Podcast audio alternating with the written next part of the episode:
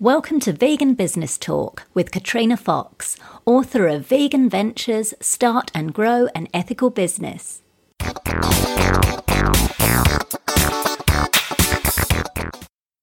Hello, and welcome to episode 102 of Vegan Business Talk. I'm Katrina Fox, journalist, author, and PR consultant, and founder of Vegan Business Media a content, events, and training platform providing success strategies for vegan business owners and entrepreneurs. Now, before we get into the main part of the show, I wanted to let you know about my online PR course and group coaching program, Vegans in the Limelight. It's ideal for small business owners, including authors, artists, and creatives on a budget who understand the value of getting yourself or your vegan brand featured regularly in the media, but can't afford to spend thousands of dollars or pounds a month to hire a publicist or PR firm. With Vegans in the Limelight, you get access to online video training that takes you through every step of how to get media coverage that can help you generate more leads and sales, as well as grow your email list and social media following. So we cover how PR and social media work in tandem, how to research and target the media without spending a cent, how to find the stories in your vegan brand on a regular basis, how to approach journalists the right way with ideas and stories. That's a really important one. How and when to write a media release. How to create an online media room for your website without spending heaps of time or money. How to respond to journalists' call outs or queries, which is the easiest and quickest way to get media coverage and free publicity content marketing and PR, so how to create your own share worthy stuff and leverage it to the max. Writing and content creation tips for opinion pieces, listicles, features, and columns. Speaking gigs and PR, so how to leverage events to gain media coverage.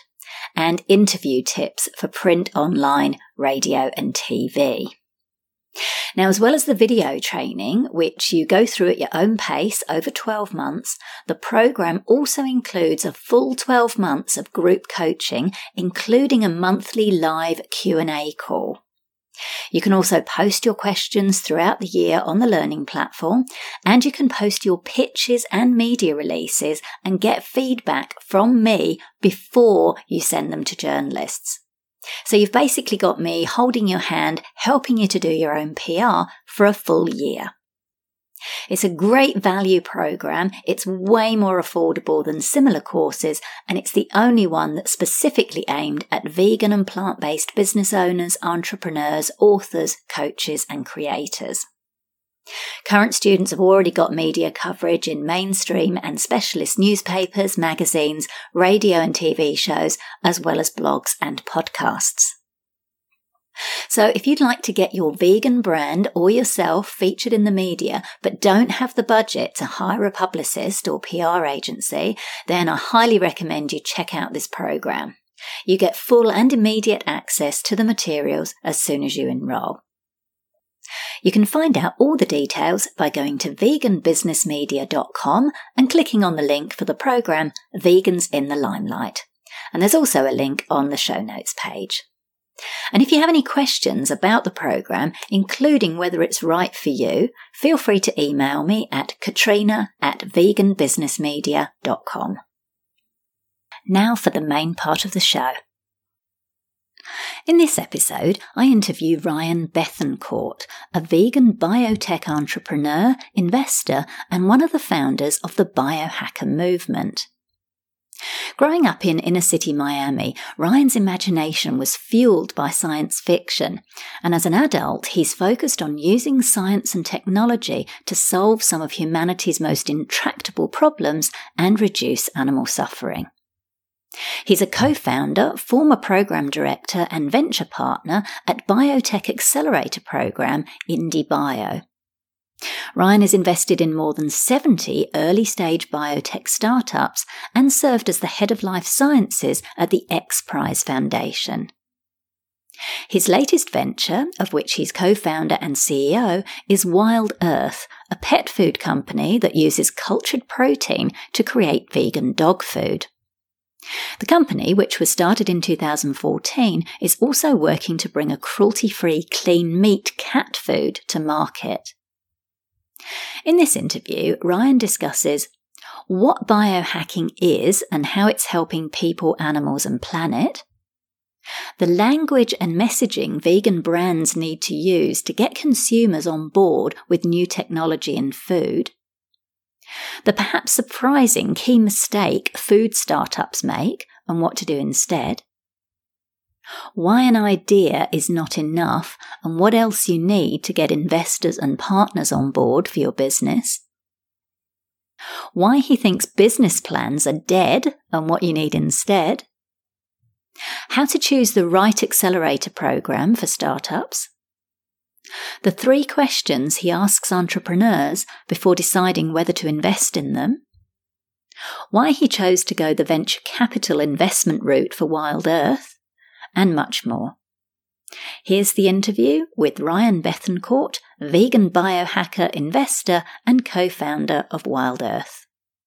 Hello, Ryan. Thank you very much for joining me. Uh, it's a pleasure. Thank you. Thank you very much for having me, Katrina. Now, I'm very excited to interview you. You're the first biohacker I think I've ever spoken to, let alone had on the podcast. So I'm really excited, and I know you're going to have some great things to share with with our audience. Um, so the first question I always ask everybody on the show that I kick off with is the why. So you've funded and you've been involved with a number of groundbreaking biotech businesses. So can you just say a little bit about what are your drivers and reasons for doing what you do? Yeah, so so I think I think there are two drivers. Um, one um, actually stems back to my childhood. Um, you know, I, I kind of uh, grew up in um, in inner city Miami. Uh, it was kind of a rough, uh, you know, kind of neighborhood childhood. Um, and uh, you know, I really I saw science and science science fiction was my kind of my avenue out of a lot of the issues that were happening in the um, you know where I lived and, and and where I was growing up. And it, it kind of fueled my imagination as to how we could use science and technology to to to better the human condition. Um, that was I would say that's my primary driver. Um, I'm also an ethical vegan, and so for me, um, you know, I looked around me and I saw all of the things that we were doing with with animals and animal agriculture, and I was like, well, this doesn't make sense to me. Like, why can't we use science to remove the animals? Like, why do we have to have sentient beings, you know, um, uh, by the billions? Um, getting used for their bodies when we can actually use biotech to like remove that and, and obviously reduce a whole lot of suffering around the world. So, you know, my, my passion, my why is uh, I think we can use science to reduce suffering um, for both humans and for animals as well. Wow, I love that. And I was just thinking about science. I wish we could clone you and just have loads and loads of people like you. Like, I really love that. And I love what you said about the, the science fiction as well, because I think that's really important, you know, for, for young people, for children. Like you said, it was an escape, but then I love how you've you've used that um, in, in a practical way as well. I think it's mm. absolutely lovely. So thank you so much for sharing that. You're welcome. so we, we mentioned biohacker. So look, I had to, uh, admittedly, when I wrote the article for Forbes about you, I did have to Google biohacker. I actually wasn't quite sure what it meant. And I think some of our audience might not know. So I think it would be great. Could you explain to us in your own words, what exactly is a biohacker? Yeah, so, so there are a few different, um, uh, you know, as, as with uh, like a lot of these kind of common, um, kind of more cultural references, uh, there are a few different terms for biohackers. Uh, some people talk about biohacking your body, so um, you know, doing things to your body. Uh, that's not the type of biohacker that I am. I'm I'm I'm, I'm open to augmenting uh, bodies. Uh, I actually call that uh, medicine, the practice of medicine. So, and we can probably dive a little bit deeper into you know why I think that medicine is actually a really interesting avenue for augmenting you know bodies as they fail. But but really biohacking uh, what it means to me and for many other people who I think are very aligned with me is that biohacking is the use of low cost biotechnology to do interesting things, to create new products, new services, uh, or, or just, just as a way of learning more about nature and the world around us. Um, and so, so bi- the, the biohacking movement um, emerged probably around 2008, 2009. Um, and there were a whole bunch of us who were basically buying uh, equipment from bankrupt biotech companies for literally pennies on the dollar uh, in Silicon Valley, in, in, Los Angeles, in New York, and actually now globally, um, including actually in, in Australia, in Sydney, and in Melbourne as well. Um, you know, basically creating shared community labs where access to tools that were previously out of our reach were possible. So, so, so citizens, so citizen scientists could actually do science. And for me, that was incredibly exciting because, you know, as, as a scientist, sometimes I would struggle to get access to um, some tools and some technologies that are typically only in large corporations or academia. And we could make these kind of communal spaces, these biohacking spaces available to everyone. And so, you know, we had a lot of really incredible um, projects we were able to do. Um, one of the projects that I was involved in, in, starting was the Open Insulin Project. So it was this idea that uh, actually insulin around the world is still expensive, and could we could we make an open source version? You know, essentially a bacteria that would make insulin, where where people could could grow it themselves, scale it in a in a bioreactor, and actually make their own homegrown insulin. Wow. you know, we're a little we're we're still a little far from the purification of that and, and the quality control aspect, but but the proof of principle is something that we did. We showed that we could actually do that, right? Um, and that was something that we did. I mean, there were probably I would say 20 to 30 people who were involved, everything from PhD level scientists to doctors to uh, citizen scientists, uh, and and of course to interesting enough to diabetic patients themselves as well. So uh, Anthony Di Franco, uh, who, who heads up the project, the Open Open Insulin Project, um, he himself is a type one diabetic, and you know it, it, was shocking to him. He was having to pay you know five hundred dollars a month uh, for all of his insulin, where whereas you know insulin is essentially generic, and so it just doesn't make sense that he has to pay so much. And so there's still parts of the world where people can't access insulin, a life saving medicine. Um, so I can't imagine the drug companies are very like kind of like what you're doing. I mean, I love what you do. It's brilliant. Like I can imagine them being really annoyed. Um, I love that. This sounds um, amazing. Um, now, a lot of what you've done as well, it's been in the food space, and I, I think this is an interesting question because literally only recently I got an email from a uh, a vegan meat brand, um, mm-hmm. basically saying, look, people don't want um, technology in their food. You know, they don't mm-hmm. need these vegan meats to bleed and all this kind of thing, and they basically they want more natural. So I'm curious about what are your thoughts on how can brands who are working in this space, you know, vegan plant-based brands that are working in this space, how can they convey the innovation and get the public to embrace biotech in food? So I, you know, I think it's a really interesting conversation. So, um, you know, when you look at, at what is what is food, what is agriculture, I think it's it's really easy to fall for what, what we often call the naturalistic fallacy. Anything that, that's natural is good. Um, but when you start to look at agriculture, what is actually natural. So if you take classical, let's say organic agriculture, we grow clones in a field, right? Let's say you're growing wheat or corn or, or any of these other plants. We grow them in an artificially irrigated field. Um, and these are clones, and then we basically harvest them. Then we, we plow them into the ground and then start the harvest all over again. It's not natural. Um, it's, it's 10,000 year old technology. That, that's really what it is. Um, and and all of these all of the crops that we eat today have been uh, bred by our ancestors and tailored to be more nutritious bigger um, less toxic. Um, and so so so really food and agriculture is already a technology. Um, but but people you know I, I think it's just a natural reaction. If something new it's like well it's unknown. Yeah yeah. And so i think we have to and and i think personally as scientists we have to to be super clear with the public on you know what are the benefits? Like I, think you know one of the mistakes that uh, a company like monsanto made is that they were like oh well we're gonna we're gonna we're gonna save a few a few dollars or a few shillings you know uh, by by making these uh, bt crops you know bt soy or or roundup ready soy or corn. Um, it, it didn't communicate any benefit so it was all all risk for the consumer and no no benefit. Like what right. right what's in it for me? Like okay now you've got something weird in my food. I don't know what it is or why it's important and and, and you're making more money but this this actually has no benefit for me. I just want to eat you know my you know my corn or my my soy um, uh, without weird stuff in it. And so you know i think that the, the benefit where you look at a company like impossible foods when they're adding these engineered heme the, heme uh, is actually engineered in a, in a, in a yeast uh, and it comes from soy, but it's actually a, a product of, of, genetic engineering.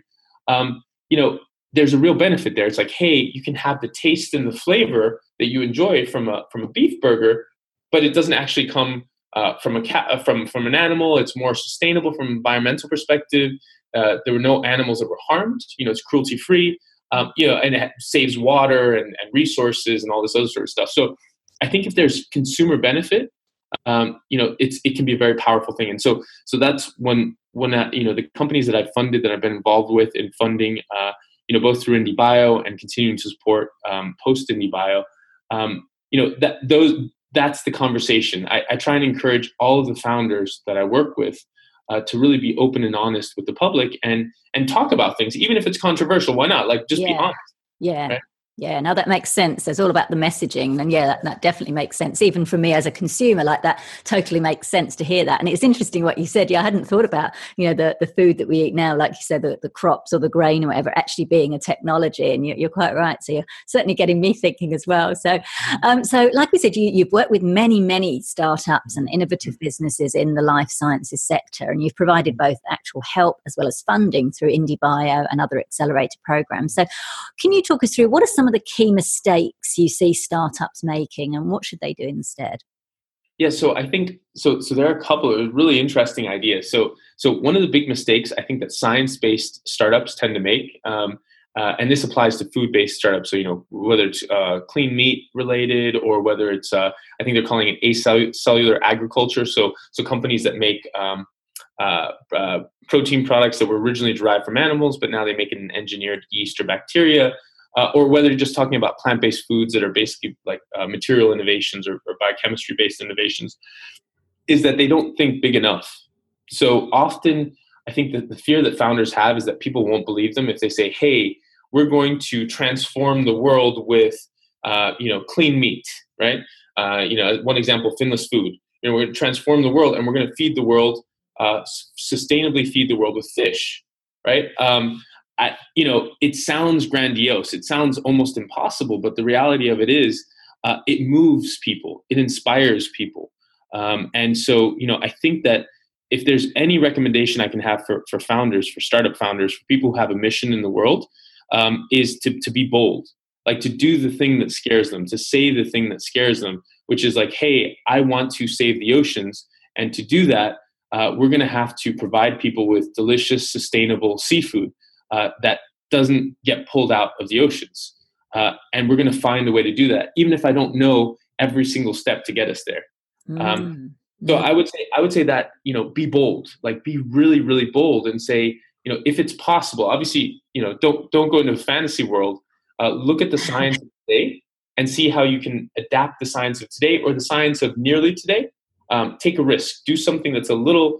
There's a chance of failure because you never know you might succeed. Mm, um, yeah, I love that. I love that. But that's an interesting one because I, I love the philosophy of that. But then the, there can be kind of people who go, "Oh, I've got this great idea," but then they've literally kind of like they have no perhaps business experience or they have no idea to take the next step. They've maybe literally got an mm-hmm. idea and no money and what have you. And I often get contacted by people saying, oh, "I've got this great idea. Can you put me in touch with an investor? I don't have any money, but I'm." Do you know what I mean? And it, it's yeah, tricky. I guess kind of. So, at what point does say a startup know? That kind of leads nicely into my next question. At what point does a startup know that it's say ready to perhaps you know get some help, say to join an accelerator program yeah. or to seek an investment? So, so I would say I think a lot of those, and I, I uh, Katrina, I get contacted by uh, some, you know, uh, some kind of mission motivated founders like that as well, who have this idea, and they're like, "Oh, I have an idea, um, and you know, it'll be amazing once I make it, but I just need money. Uh, yeah. can do this, and uh, you know, and, and, basically like pretty much everything else other than the idea, right? Um, and it's like, okay, well, I bet you get lots of those. idea, right? But an idea itself is not enough, and so you know it's really important to say, you know, uh, investors and people that want to help you on your mission have to see that you're going to continue to move forward regardless, right? So you need to to have a real plan on how you get from an idea to a prototype to a product to something that you can scale and sell. Ultimately, a business is is is is um, is a company which creates a product or service that you sell to a customer who uh, really, really wants your product. You have to have these kind of true believers, uh, people who want to buy this product. Uh, the term that I use is foaming at the mouth is probably not a great analogy, but they have to be so excited about your product that they're willing to do almost anything because at first your product probably won't be perfect. Um, and I think one other really important point, I think when, you know, potential founders or people who want to build businesses, especially mission motivated businesses, is ask the honest question: Is this a real business? Right? Um, you know, basically saying, "Hey, I want to be the you know the the two the the two hundredth company making a new type of uh, uh, I don't know um, tofu burger. Is that a real business? Are people going to get excited about that? Do you really know the market? Is this something that is the market is truly looking for and asking for, or is it just is it just that you want to build something you, you don't really know where to start so you just mm-hmm. decided oh i'll start here because i know this space um, sure. not not all businesses are not all businesses are businesses that are going to be venture funded in fact the minority are um, if you're going to build a business make sure that you have a very solid use case and ideally don't try and build a business unless you would build that business even if no one funded you or believed in you mm, that's a really good piece of advice i love that i really like that so, at what point then, when would a startup know that, say, okay, or, when you said, well, let's go back a bit, you said that basically people need a plan, so to like show the prototype. So, do you mean they need a good, strong, say, business plan, say, on paper or on, you know, electronics, or do you mean that they should actually somehow or other like create some kind of prototype? So, what exactly would would you want to see to say, okay, this person is really serious? So, so I, I will officially call the, the business plan dead, right? And so, oh, I like so, so I, I, like I, I've come across this. I've had people send me business plans that are like thirty or forty page business plans, and I'm like, I'm like, you've spent literally, you know, days of your life uh, putting this together, and it's a dead document the moment it's made, right? Because the world is constantly changing, and so what I advise early stage founders is put together like a concept sheet, like a one or two page thing um, the, the opportunity should be very clear to you uh, and then try and start building it. Like build a prototype. If you if you think you can make you know the best vegan burger out there or the best you know plant-based burger obviously i know wording is, is important um, and, and it's just like the tastiest thing ever like do that. And then and then show people prove to people that it's the tastiest. Go and say hey you don't have to believe me. Just try it. Sample it. Yeah, um, yeah. you know I, I think that that um, showing people by doing is the most powerful thing. Uh, people and, could do that even if they like don't have much money. Like they could even do that, like say, beginning at the very early stages, maybe in a, a shared kitchen or even a home kitchen. Exactly. Yeah. I mean, there's nothing stopping you. Give. So this is another piece of advice that um, that I that I love because it's so true. Give yourself the permission. Realize a lot of us, you know, wait for someone else to give us permission to start building something or to start you know creating our vision of what we want in the world um, no one's going to give you permission other than yourself mm. so begin right start and mm. find a way I love it. That's brilliant. Really, really good advice. So, when if someone does get into uh, an accelerator program, so they've got to a mm-hmm. stage um, where they think they they maybe want to apply to something like IndieBio or, or, or some kind of accelerator program, what mm-hmm. kind of process is involved there, and what help do they get if, if and when they're accepted? Yeah, so the, the so the, the, good thing is there are now a lot of really amazing accelerators. I would say that you know when we started um, when we started IndieBio maybe maybe four-ish years ago, uh, there were fewer accelerators in the kind of future of food space, but now there's some excellent accelerators out there. Uh, you know, there's Rebel Bio, there's YC Bio, uh, Y Combinator has now has a, a bio focus. Um, and I know Sam Altman, who's who's the president of Y Combinator, is super excited about biotech focused companies. He's been funding future food companies as well as more classical biotech companies. And there, there are actually um, there are a whole bunch of uh, investment funds that are out there that actually are willing to back entrepreneurs. So like Veg Invest. Yes, I've had Jody on the show actually. Yeah, yeah okay, great. Yeah. You know, Blue Horizon. You know, there's some really incredible mission motivated uh, investors out there who who want to help entrepreneurs. So, um, you know, in terms of um, you know what advice would I give uh, a founder? L- look look at the accelerators um, and see if they've funded the types of companies that you want to build, right? So um, and and and look at the particular people who would be involved. Like ask you know if you're in London, uh, I, I, know that there's um, there's like an accelerator called uh, Entre- Entrepreneurs uh, First. Um, like talk to them, you know, talk to the partners and say, hey, I have this vision of you know this company that I want to build um, how do you think you guys could, could support me? Um, and, and they'll be very honest. They'll say, these are the places where we can help you. These are the places where we can't." And so you, you may have to make a decision, well, okay, I need additional skill sets. Um, you know, I'm a business person or I'm a, I'm a scientist or I'm a food person, but I need other skill sets. And then you, you basically bring people into your founding team that can help you with those skill sets. No one is an island.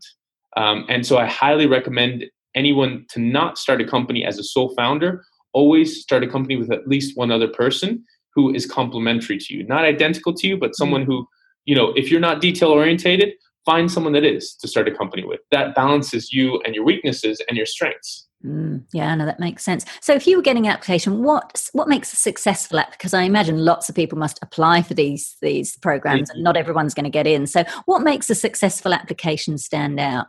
They do. So, so I'll, I'll kind of highlight very simply um, what what makes a successful application. So, first is um, you know, is this so crazy that it's not real, or or is this idea something that seems actually kind of feasible? You know, it could and, and the way that I assess that when it comes to science based companies is I look at the scientific literature and I look to see if there's at least a couple of examples of uh, scientific findings that would lead me in the same direction. And so if I see that, you know, three to five different scientific papers actually point to what this founder is saying uh, is feasible. Um, you know, like one, one of the things with Geltor when they um, when they when they applied to us to get funding, and Geltor is the company that brews uh, uh, gel, uh, collagen and gelatin, so animal-free uh, gelatin uh, in bacteria. Um, I'm a huge fan of, of the company itself. Um, when they applied, they basically, um, you know, first they had an idea around, you know, using the, the bacteria as a protein production platform, but then they came up with the idea of actually making collagen, which I thought was brilliant because there's there's a great market to start in collagen for you know the beauty space, but then they could move into you know replacing gelatin in gummy bears. Yeah. Right. Yeah. And so, so there's clearly a market need. There's a differentiator. So you start first with the science. Is the science credible?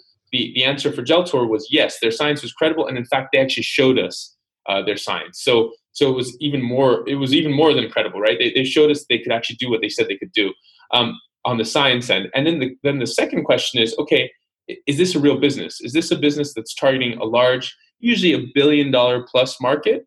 Um, you know, if the answer is yes, then then that that's that's that's something that's incredibly interesting. Mm. If it's mm. not a billion dollars, is it so impactful that you would be, you know, a significant player in in a smaller industry? That could be worth doing too. Um, and then finally, I think the third question that I ask is, how about the team? Are these credible people? And this is actually a really important thing. You have to be really honest with yourself and with your co-founders. Um, you know, if you want to create a clean meat company, but no one on your team is a scientist, how do you know that you are the right team members to actually do this, right? Yeah. Um, if you don't have those team members, maybe add them on and get a credible person that can actually do it. Maybe a tissue engineering scientist, you know, PhD scientist who did tissue engineering. Like that's okay. You can do that. Mm, got it. No, that's really good advice. Well, brilliant, fantastic. So, investing in in any business, I guess, as from an investor point of view, it's mm-hmm. risky, mm-hmm. and I, I, guess the tech industry um, itself has a, a, bit of a reputation for being even more risky because it's focused on innovation and, as we talked about earlier, concepts that have perhaps not yet been seen, let alone proved before. Um, mm-hmm. and they offer sometimes they they require large amounts of money, which we're seeing, I guess, in the the, the cultured lab meat, the clean yeah. meat. So, yeah. how did and do you decide which companies to invest in? So it, it's it's always. I mean, for me personally, so I would say I um, I tend to be more risk embracing. Um, and so, uh, you know, I, I, personally have looked into the venture capital business, the history of venture capital, the history of innovation, um, and and when you look at and when you look at outcomes, um, you know, there's a baseball analogy uh, uh, that that I really love, which is this is a home run business. So the vast amount of returns by venture capital companies are actually made uh, on some of the riskiest um, uh, companies when they first when they first launched. I mean, if you if you kind of listen to the story of Airbnb, um, it, back when Airbnb was funded by Y Combinator in the early days, it was far from clear that anyone wanted to uh, have random strangers stay in their living room uh, and pay them for it. Right, so that was actually a business was just kind of mind blowing back then. But but they they believed in the entrepreneurs and they thought the concept was really interesting, and so they backed it. That was a highly risky yeah. Bet, uh, but it turned into a multi multi billion dollar investment as a result of embracing that risk. And so so there are different investors and different types of risk profiles. I would say that I embrace you know high risk, high return. I think that that is a strategy that I you know I personally I'm excited about and that's the that's the end of the spectrum where I you know I'm probably an interesting person to talk to. I'm probably not an interesting person if you you know if you want to to to, to save money in stocks and bonds. Um, yes, I'm not an interest like I, I'm I'm interesting from a venture capital perspective and someone who who believes that science and um, uh, science and cutting edge business ideas and business models are the way to to build the future. Got um, it. Got it. Now that makes sense. So, how much in that case then? So, when you invest in a company, how much mm-hmm. involvement do you have with them? Like, I, am assuming you're perhaps not just one of these people. Who, you know, I, I, guess there's people who are passive investors, so they're like, "Yep, here you go. Here's the cash. Off you go and do it." And then you know you wait for your returns to come in. And then there's people who are more kind of hands-on investors. So, mm-hmm. just curious about how much involvement you have with the companies that you've invested in. So yeah, so so in the in the early days, I would definitely say, um, you know, while I and Ron uh, and Arvind were, were at IndieBio, um, I would say that I was I personally was incredibly hands on.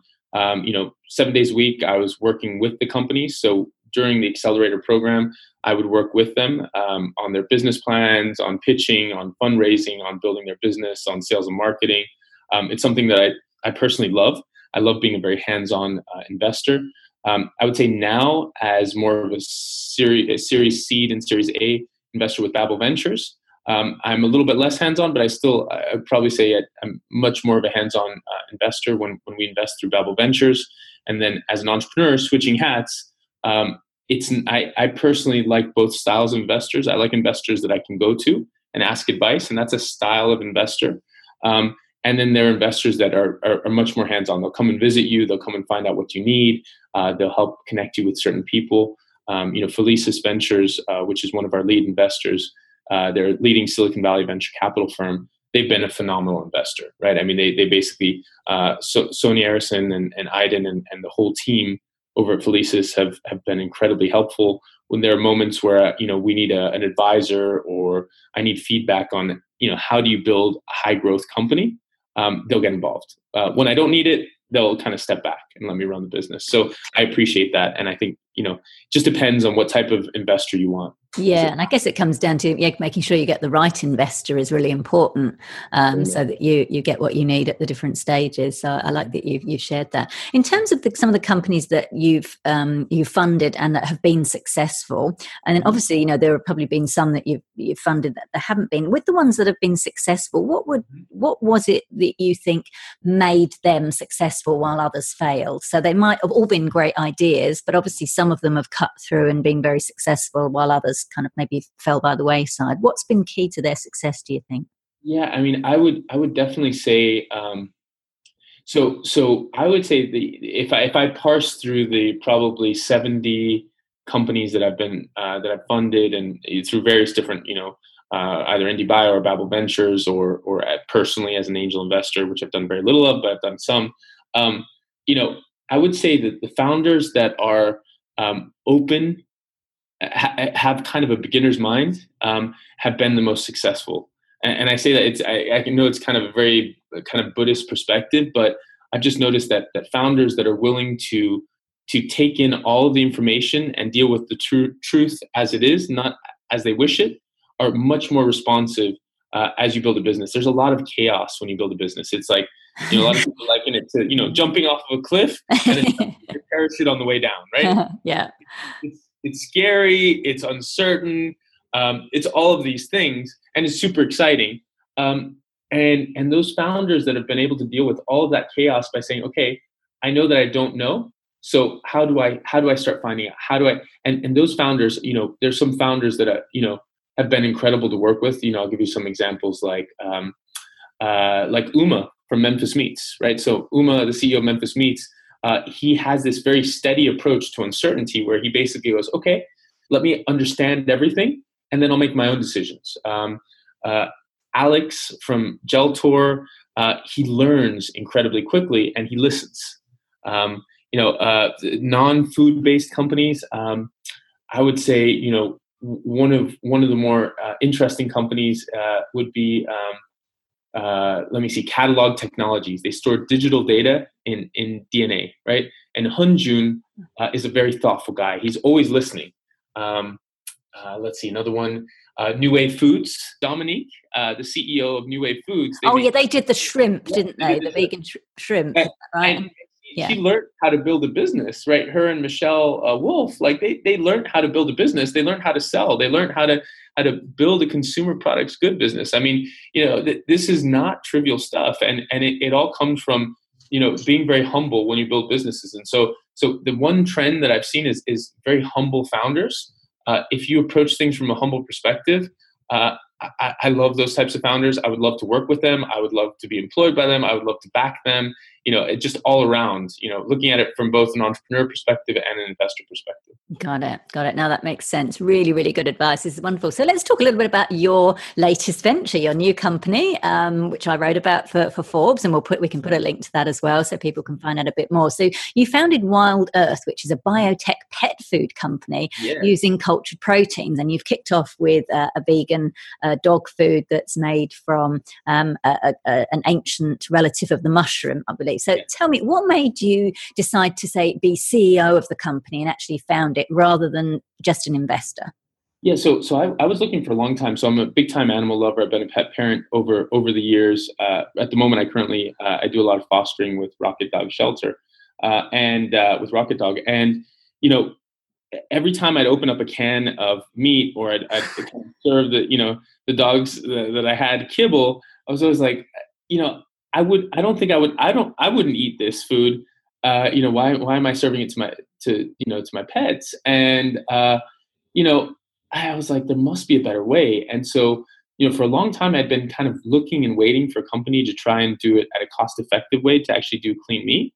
Um, and it just became clear to me that clean meat is something that's coming one day uh, but it probably won't be the first market right? It, we'll probably see clean meat uh, in human food first before we see it in, in pet food.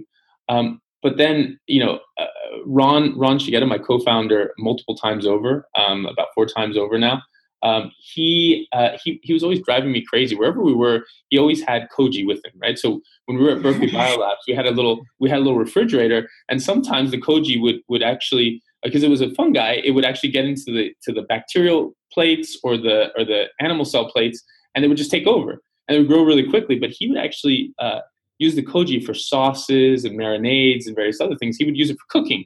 Um, and I was like, I would always I would say, Ron, you know, you have to be careful with that stuff. It grows really quickly and really easily. Uh, so we need to be careful. And uh, and it just came to me, and I was like, it's an edible, quick growing uh, uh, protein, clean protein. I was like, why why don't why don't I change the way that I think about what what cultured cells are? Um, and actually start start thinking about how we could potentially do something you know differently on, in this respect. And so um, you know, and then so that's that's really when Wild Earth was born. I talked to Ron about it. Um, he and I uh, kind of got together and we were like, okay, well, we're going to do this for the fourth time now. We're going to try and build something new. He was excited about it too. Um, you know, and and really there were no, as far as we were aware, there were really no leaders in the future of food uh, in the pet food space right? So we really wanted to become the future of food company uh, for pets. Um, it's a huge market just in the U.S. alone, um, but globally, it's a huge and rising market. Yeah. And yeah. so you know, so so we thought, and not only that, there was a huge need. Whereas whereas food, uh, especially in the West, for us, uh, the food supply is actually pretty good. Um, you know, it's it's rare for people to get really sick uh, eating just norm eating normal food uh, in the West. Uh, in developing countries, emerging economies, that's actually different. Um, food supply is an issue, um, but but in the pet food industry, uh, actually in the U.S. we had a recall of uh, 180, uh, 100, I think it was 108 million cans of wow. dog food recalled.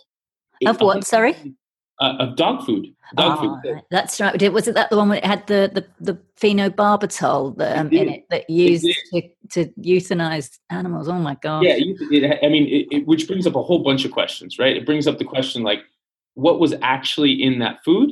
It probably was not farm animals. It was probably some other animal that was euthanized. Some oh. people speculated that you know, could it be horses? Could it be actually dogs and cats from shelters? Oh god. We we don't know. Uh, but but you know it, you know it, it, it's kind of like this is not good food, right? If it's contaminated with euthanasia drug that's made many animals sick, um, and so you know it was it was it's very clear, and there have been issues around salmonella and some other uh, you know issues around plastic in in the actual in in pet food, um, and so it just became very clear. It was like this is a space where actually we could make food safer and better for our companions um, and we could do it cost effectively with the koji um, yeah. Yeah. and so so that's really what led to, to the idea Got it, got it. And I know that you're also uh, looking to do um, cultured, like clean meat for cats, for example, yes. with the, the mouse meat. It's actually quite exciting what you're doing, particularly in that sort of um, uh, arena as it's coming through. So, what were some of your challenges? I know the company's still quite new, it's only about six months or so old, but what were some of your challenges that you faced when you first started the company and how did you handle them? Yeah, so one of the biggest challenges is actually perception. So um, I think a lot of people, when we, we basically talked about using an alternative protein uh, like koji as, as a fungi, who were like, oh well, no, no, no, you have to feed uh, pets meat, right? In the case of you know, in the case of dogs, dogs are actually omnivores. Uh, cats are obligate carnivores, but we think we can have a solution for both dogs and cats. Uh, obviously, koji for for the dogs, um, and, and, we, we make sure obviously they'll have all the amino acids and multivitamins and minerals that are required for their for, for the pet food. Uh, and then for cats, you know, we thought, you know, clean clean meat and cultured uh, cultured meat is actually the way to go to provide them with with some of the meat. You know, uh, it is still possible to supplement it and, and, provide the taurine and the carnitine that the cats need um, without having to provide meat. But we just thought that uh, for, for the pet parents, it would actually be much more reassuring to actually say, eh, no, no, there actually is meat, but it's, it's slaughter free, right? Cruelty free, slaughter free uh, meat. And so, so that's really, you know, the cultured meat is, is a little further out. Um, that that will be a challenge to bring to market, but it's something that we're working on, and we've made some. Um, the perception of the uh, of of essentially meat free uh, pet food, uh, I think, has been one of the bigger challenges. Yeah. Uh, you know, because it's it's it's still like an educational perspective. It's like, how do I know that it's safe and healthy for my pets? That that's almost always the question that we get, and that's that's actually why we're working with uh, our chief veterinarian officer Ernie Ward and also a veterinary nutritionist to make sure it's crafted in the right way. Um, we we definitely don't recommend homemade meals because uh, homemade meals compared to um, even some of the kibble and some of the other products that are actually nutritionally balanced make sure that pets have like all, all the vitamins and minerals and protein they need. Uh, some of the homemade meals you just can't guarantee that right? Is there enough protein in the homemade meal? Is there enough vitamins, the right vitamins, um, that's something that that that is still you know challenging. Uh, and I know lots of pet parents, including myself, by the way, will occasionally make something you know homemade meal, but it's important to make sure you know our pets get enough the, the right nutrients as well. Yeah for sure for sure. No that makes sense. So in terms of how wild earth is funded um, as much as you're comfortable sharing how is it funded and why did you choose that particular method? Yeah. So so you know we're, we're funded uh, we raised four million dollars uh, from uh, uh, several VCs. Felicis Ventures is our, our lead VC firm with uh, Stray Dog and, and VegInvest. Um, uh, but we've also raised from uh, several several uh, high net worth individuals who really back our cause. some of which you know um, would prefer not not to be mentioned, but yeah, of course, a lot, of, course, lot, lot of great great mission focused backers. Um, the reason that we really chose to go the venture capital route rather than trying to, to fund and build the company organically is that we really think that we can create a huge business um, that transforms uh, positively the world in terms of the you know uh, the impact on the environment, on CO2 production, uh, you know, uh, water contamination, reducing all of these things, efficient use of natural resources, uh, and then of course you know reducing hopefully tens of millions of, of animals that are currently slaughtered for for pet food. We think that we can we can actually remove that from the equation. And right. that's something I'm personally passionate about. Yeah. And you wanted to get it going and getting going quicker, I'm assuming yeah, as well. Yeah. Exactly. I'm, I'm, passionate about impact, right? So I, yeah. you know, I think we could definitely grow this organically over a period of time, but, um, you know, we don't have time. And yeah. to be honest, you know, our pets don't have time uh, based on on the um, you know the quality of the food currently that they're they're eating and and the animals that are being used in the industrial agriculture system you know, I mean, literally billions of animals are slaughtered every year. And so they also don't have time. Got it, got it. So, final couple of questions in terms, and this is one I ask everyone as well, because I think, and there's no right or wrong answers. I just love getting people's perspectives. The use of the word vegan in a company's marketing materials, you know, whether that's their website or, you know, on their branding, on their packaging, if it's a product.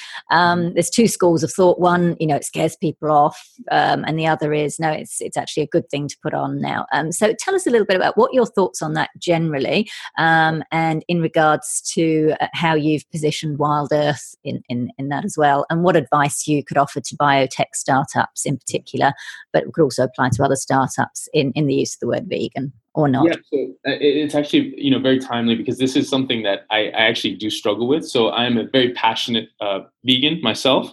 Uh, and and actually uh, several several of my team members, my co-founders, are also vegan themselves. We also have you know omnivore co-founders as well. Um, and you know we've looked at this, and what's interesting is that when we use you know the the word vegan is a very powerful word.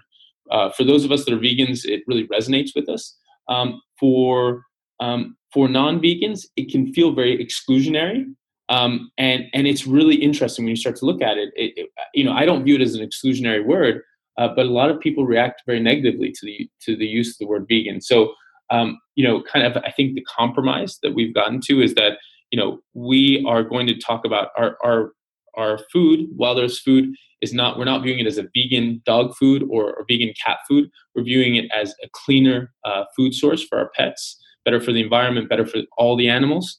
Um, but that that's really the wording that we're going for because we've tested it, and what we found is that um, we actually uh, get unnecessary negative attention from the broader market, not just our fellow vegans, but from the broader market. And so, you know, we think we can create the change in the world that we want to see. If that means we end up not using a word which I personally like, which is using the word vegan, um, then we'll do that because we're, we're, focused on impact. Yeah, got it. No, it makes total sense. So, final question, um, Ryan, what's your long term vision or plans for Wild Earth, any other companies that you're involved with, and yourself?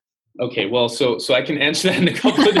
I know it's a bit of a big question, isn't it? yeah, it's a, it's a, really big question. So you know, so I'll, I'll answer it. I guess maybe uh, you know, starting starting very very big, right? Um, which is kind of my broader um, viewpoint, um, which is interlinked with where I think the world can go. So I'm actually very optimistic about where the world and where we're going. I think the world in general is getting better. I mean, there are obviously various different political uh, social, economic issues going all over the world, and, and obviously uh, the world is not yet sa- a safe place for for most of the world's population, but but it's getting better, um, and, and, including obviously the animals as well.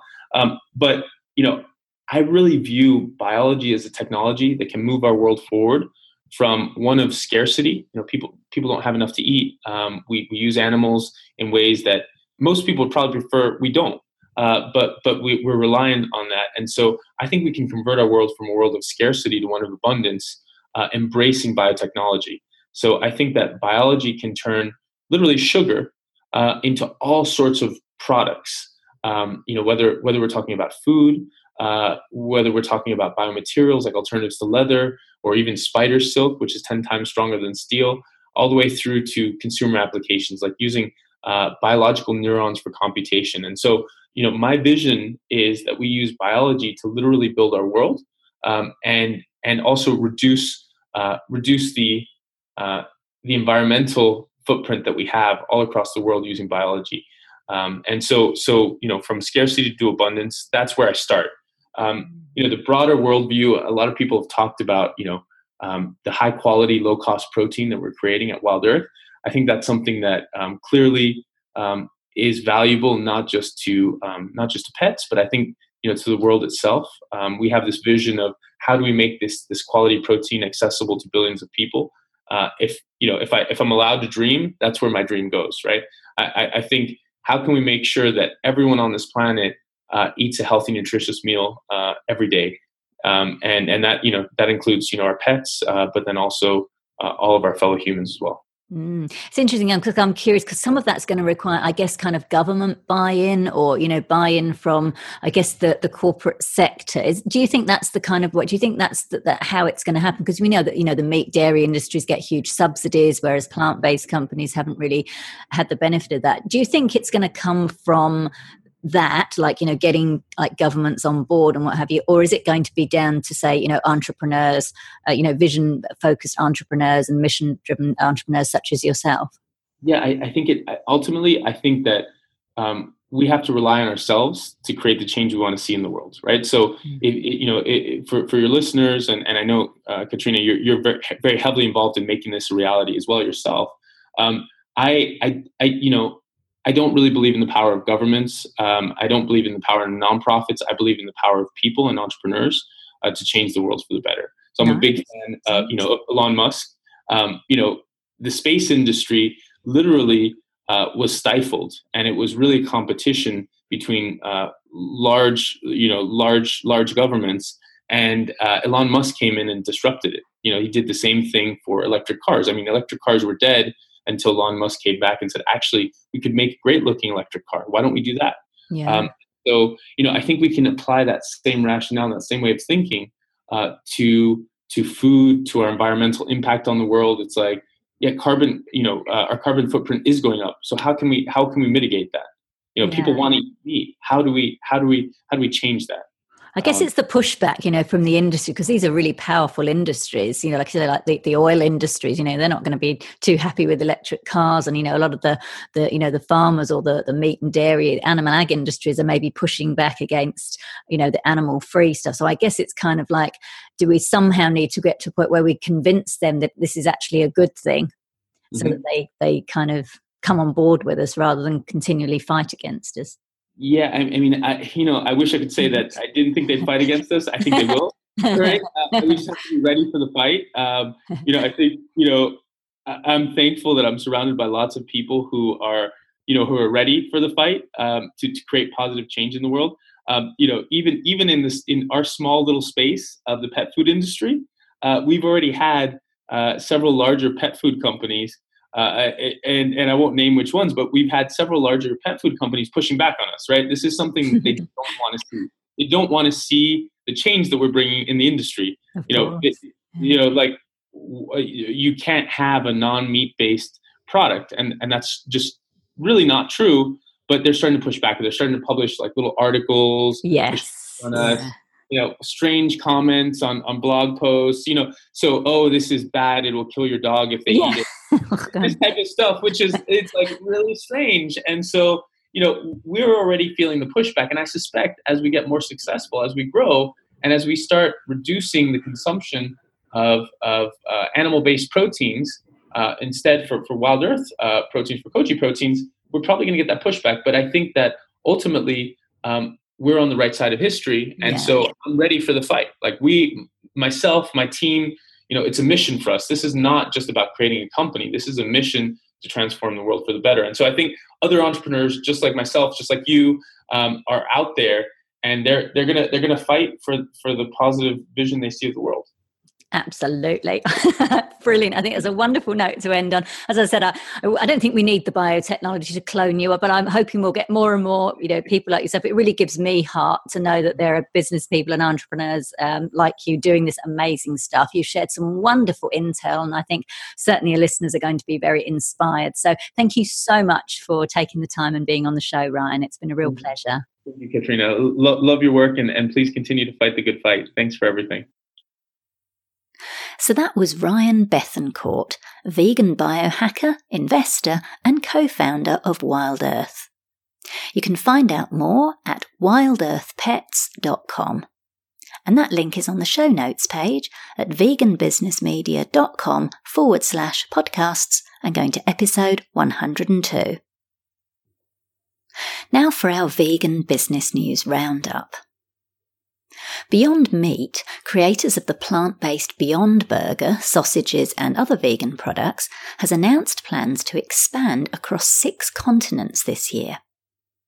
The company, whose investors include Bill Gates and Leonardo DiCaprio, is one of the leading players in next generation vegan burgers that bleed with beet juice and mimic animal protein in other ways.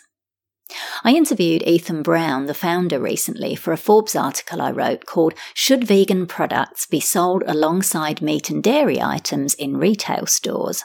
And he told me that the company's sales had doubled last year and will do the same this year.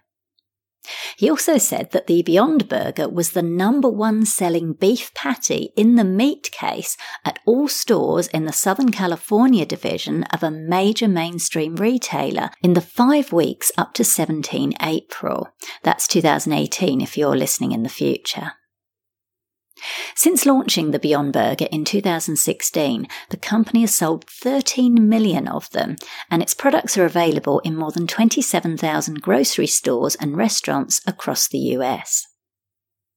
Beyond Meat has partnered with a select group of distributors to enter more than 50 countries this summer, including Germany and the rest of Europe, Canada, Australia, Mexico, Chile, Israel, UAE, Korea, Taiwan, and South Africa.